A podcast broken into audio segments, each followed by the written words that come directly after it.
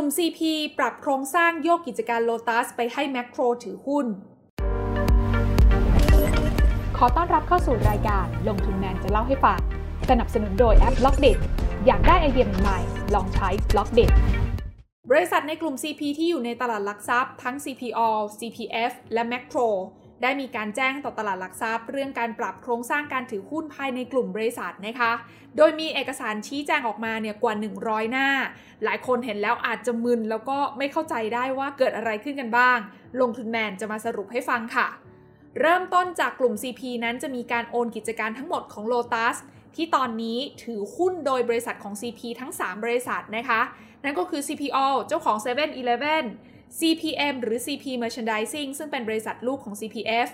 CPH หรือเจริญโภคภัณฑ์โฮลดิ้งซึ่งเป็นบริษัทลูกของบริษัทเครือเจริญโภคภัณฑ์โดยตรง โดยจะมีการโอนหุ้นทั้งหมดนะคะที่ถืออยู่ในโลตัสเนี่ยไปให้กับบริษัทสยามแมคโครจำกัดมหาชน โดยการรับกิจการโลตัสในครั้งนี้เนี่ยนะคะแมคโครก็ไม่ได้รับมามือเปล่าค่ะ แต่แมคโครเองเนี่ยจะมีการออกหุ้นเพิ่มทุนของแมคโครเอง เป็นการตอบแทนให้กับผู้ถือหุ้นโลตัสเดิมทั้ง 3 รายอย่าง CPO CPM แล้วก็ CPH ด้วย ย้อนกลับไปนิดนึงนะคะ ต้องบอกว่า CPO เนี่ยเป็นผู้ถือหุ้นใหญ่อยู่ในแมคโครค่ะ โดย CPO นั้นถือหุ้นแมคโครอยู่ในสัดส่วน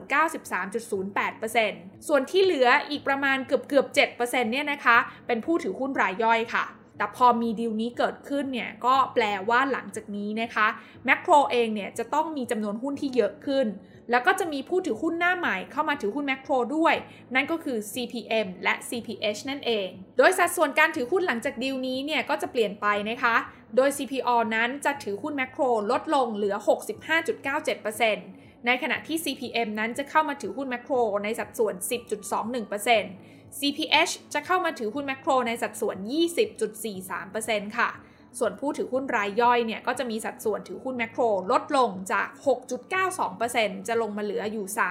3.39%ค่ะ จะเห็นได้นะคะว่าผู้ถือหุ้นรายย่อยแมคโครเนี่ยถูกไดลูทหรือว่าถูกลดสัดส่วนการถือหุ้นแมคโครลงมาเกือบครึ่งหนึ่งหลังจากดีลนี้ เพื่อที่จะแลกกับการที่ได้กิจการโลตัสเข้ามาอยู่ในแมคโครนั่นเอง สรุปง่ายๆอีกทีก็คือว่า หลังจากดีลนี้นะคะ บริษัทแมคโครเนี่ยจะกลายเป็นเจ้าของทั้งกิจการแมคโครของตัวเอง และกิจการโลตัสที่รับเข้ามา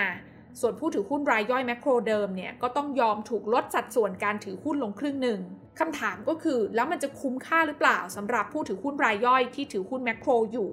ก็ต้องบอกว่าอันนี้เนี่ยแล้วแต่ความเห็นของนักลงทุนแต่ละคนที่มีต่อมูลค่ากิจการของโลตัสค่ะ เพราะว่าถ้าพูดถึงหุ้นรายย่อยแมคโครเนี่ยนะคะคิดว่าโลตัสเองเนี่ยควรจะมีมูลค่าน้อยกว่ากิจการแมคโครเดิมมากๆ การที่ถูกไดรูทในหุ้นแมคโครครั้งนี้ดิวนี้ก็อาจจะไม่ค่อยคุ้มค่ะ แต่ถ้ามองในมุมกลับกันนะคะผู้ถือหุ้นเนี่ยมองว่าตัวโลตัสมีมูลค่ามากกว่ากิจการแมคโครเดิมดิวนี้เนี่ยก็อาจจะมีความคุ้มค่าขึ้นมานะคะ สำหรับผู้ถือหุ้นของ CPO เนี่ยสิ่งที่จะเกิดขึ้นก็คือ CPO เองจะมีสัดส่วนการถือหุ้นแมคโครน้อยลงหลังจากดีลนี้นะคะ จากเดิมเนี่ยที่ถืออยู่ในแมคโคร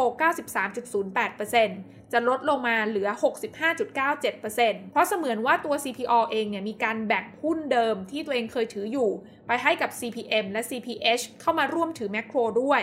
ซึ่งก็แลกกับการที่ CPO นั้นจะมีส่วนได้ส่วนเสียในกิจการโลตัสมากขึ้นกว่าเดิม จากเดิมเนี่ยที่มีส่วนได้เสียในโลตัสเนี่ยนะคะประมาณ 40%ก็จะเพิ่มขึ้นมาเป็นสัดส่วน 65.97%นะคะ เพราะว่า CPO เนี่ยมาถือโลตัสผ่านการถือหุ้นแมคโครนั่นเอง ซึ่งหลังจากดีลนี้นะคะก็ต้องบอกว่า CPO เองเนี่ยก็ยังนับว่าเป็นผู้ถือหุ้นใหญ่ที่มีสัดส่วนอยู่ 65.97%ในแมคโครนะคะทำให้ CPO เองเนี่ยยังสามารถ consolidate หรือว่ารวมงบการเงินของแมคโครเนี่ยเข้ามาอยู่ที่บริษัท CPO เดิมได้อยู่ และถ้ามามองในมุมผลกระทบที่จะเกิดขึ้นกับงบการเงินของ CPO นะคะ ก็ต้องบอกว่ารายได้รวมของ CPO เนี่ยจะดูมากขึ้นในงบการเงินหลังจากดีลนี้ค่ะ เพราะจะมีรายได้ของกิจการโลตัสเนี่ยเข้ามาอยู่ในรายได้รวมของ CPO ทั้งหมดนะคะ ซึ่งแตกต่างจากเดิมที่ CPO เนี่ยจะรับรู้การถือกิจการโลตัสอยู่ในแค่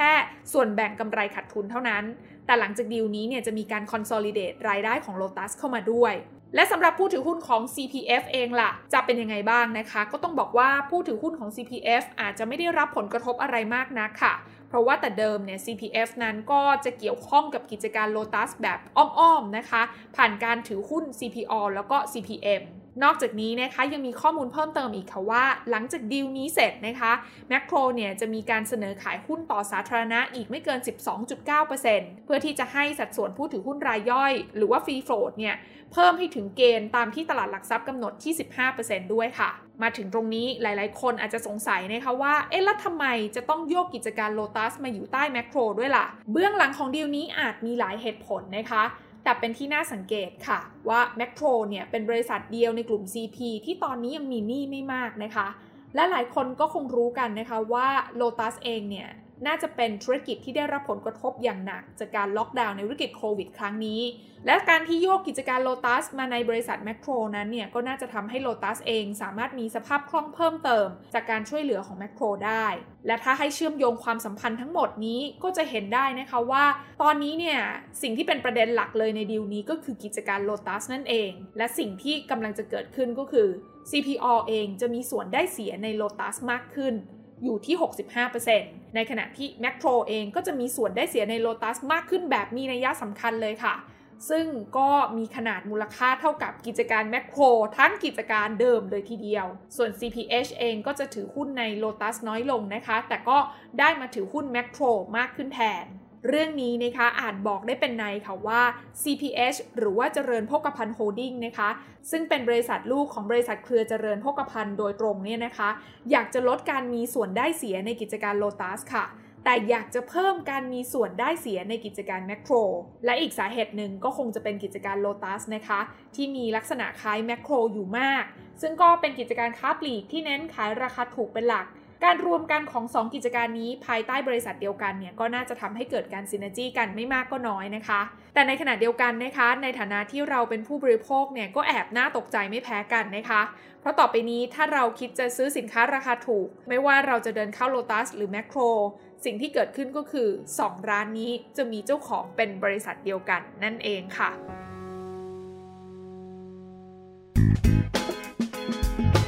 การลงทุนในความรู้ไม่มีความเสี่ยง ผู้ลงทุนควรกดติดตามลงทุนแมนได้ในทุกช่องทาง เริ่มจาก Subscribe และกดกระดิ่งช่อง YouTube ของลงทุนแมนไว้ ตอนนี้เลย